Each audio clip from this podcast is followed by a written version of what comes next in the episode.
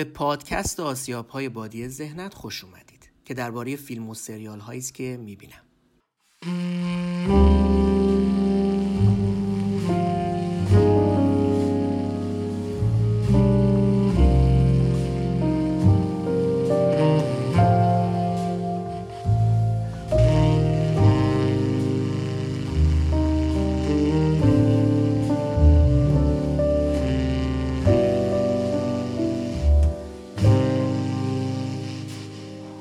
راستش از همون اولین قسمت به فکر در رفتن از زیر بار مسئولیت دائمیش بودم اصولا پذیرفتن مسئولیت دائمی سخته.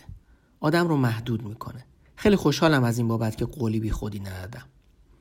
به جز کار زیاد این مدت و البته تنبلی که بحثی است علاهده خب کروناست و سینماهایی که فقط دو ماه اونم نیمبند در بریتانیا باز شد.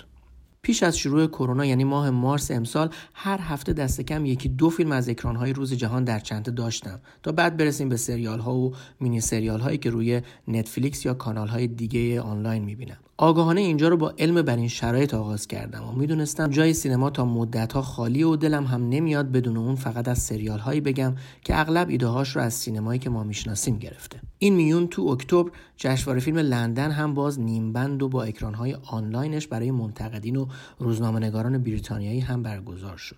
که توش چند فیلم خوب دیدم. به خصوص فیلم تازه تامس وینتربرگ دانمارکی با عنوان Drunk یا Another Round با حضور بسیار خوب متس میکلسن که دربارش هم یادداشتی نوشتم حالا لابد می‌پرسین چرا الان سر و کلم پیدا شده؟ چون season چهارم The Crown یا تاج و تخت پیتر مورگان از یکی دو روز دیگه البته از الان که 13 نوامبر رو دارم این پادکست رو ضبط می‌کنم روی نتفلیکس منتشر میشه چه بهانه بهتر از این؟ تا کمی درباره این سریال مهم اخیر جهان حرف بزنم.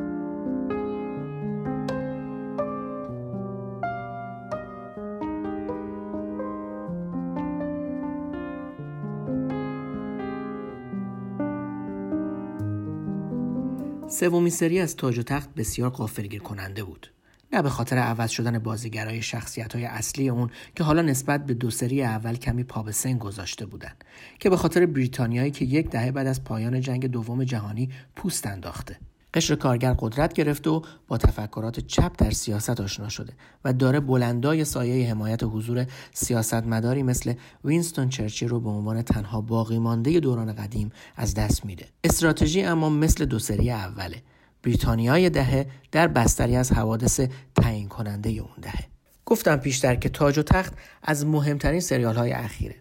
چون از تغییر ماهیت و پوستاندازی مرتب یک هسته قدرت مرکزی مشروط و ذاتا سنتی و اصولگرا در دل جامعه ای میگه که گرایش به سنت و تابو شکنی درش حرف اول رو می‌زنه. تا امروز مرتب درباره این مجموعه چند قسمت خاصش نوشتم.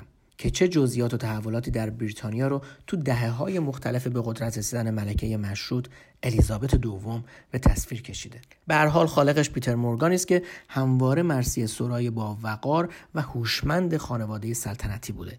از زمان فیلم خوب ملکه. فیلمی که می‌تونه یک جوری دنباله ای هم باشه برای مجموعه تاج و تخت.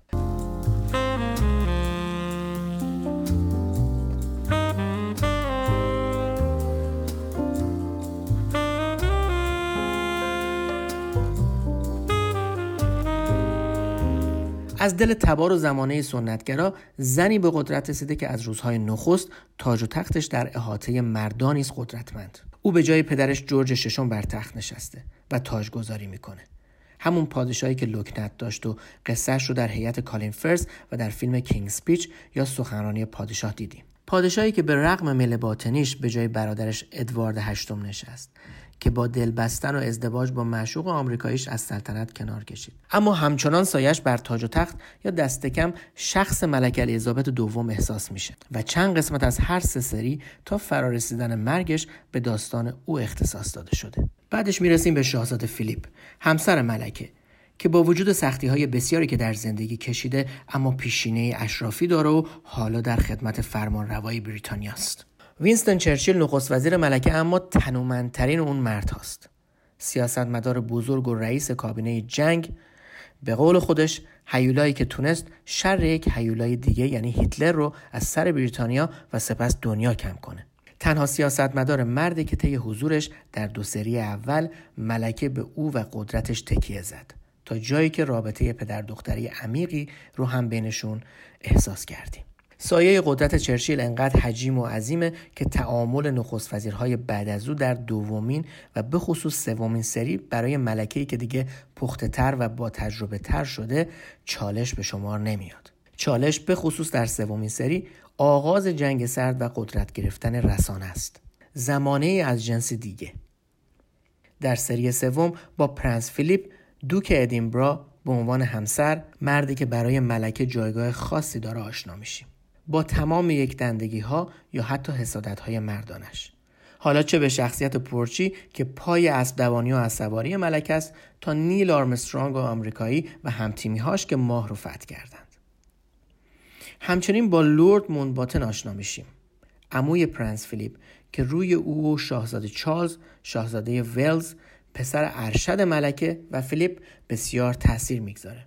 اصلا ملکه و پرنس فیلیپ راغبن که چارلز بیشتر لورد مونباتن رولگو قرار بده تا عموی بزرگ ملکه پادشاه استعفا داده و عاشق در انتهای عمرش. شخصیت لورد مونباتن در قسمتی از سری سوم معرفی میشه که عنوانش کودتاست. وقتی هرولد ویلسن نخست وزیر برآمده از جناح کارگر انگلستان در سال 1967 اعلام می‌کنه که ارزش پوند پایین اومده به شدت مورد انتقاد قرار می‌گیره. حتی از سوی جناح طرفدارش. همزمان او لورد مونباتن رو از کابینش کنار می‌گذاره.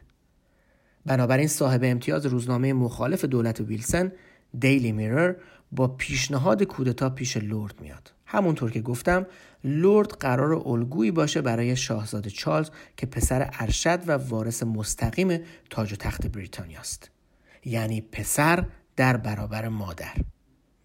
مورگان از همین موقعیت های طلایی دراماتیک بهره می‌گیره که به مرسی سرای هوشمند خانواده سلطنتی بریتانیا تبدیل شده. چارلز اما در عوالم خودشه.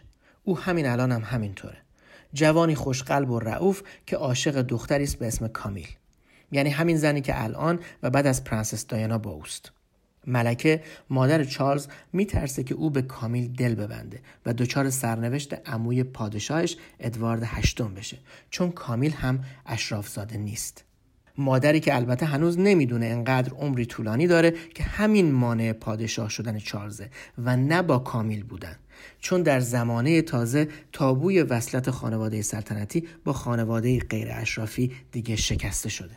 حالا اما با نگاهی به تریلر و آنونس های سری چهارم میشه فهمید که دغدغه این زن اول فرمانروای بریتانیا دیگه تقابل و تعامل با مردان قدرتمند اطرافش نیست که چالش اصلی در این دهه تازه در برابر زنان قدرتمنده.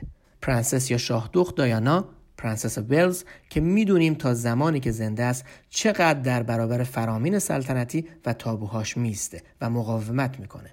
و البته چارلز رو صاحب دو پسر شاهزاده ها ویلیام و هری می‌کنه. و البته مارگارت تاچر به عنوان اولین نخست وزیر زن دولت او.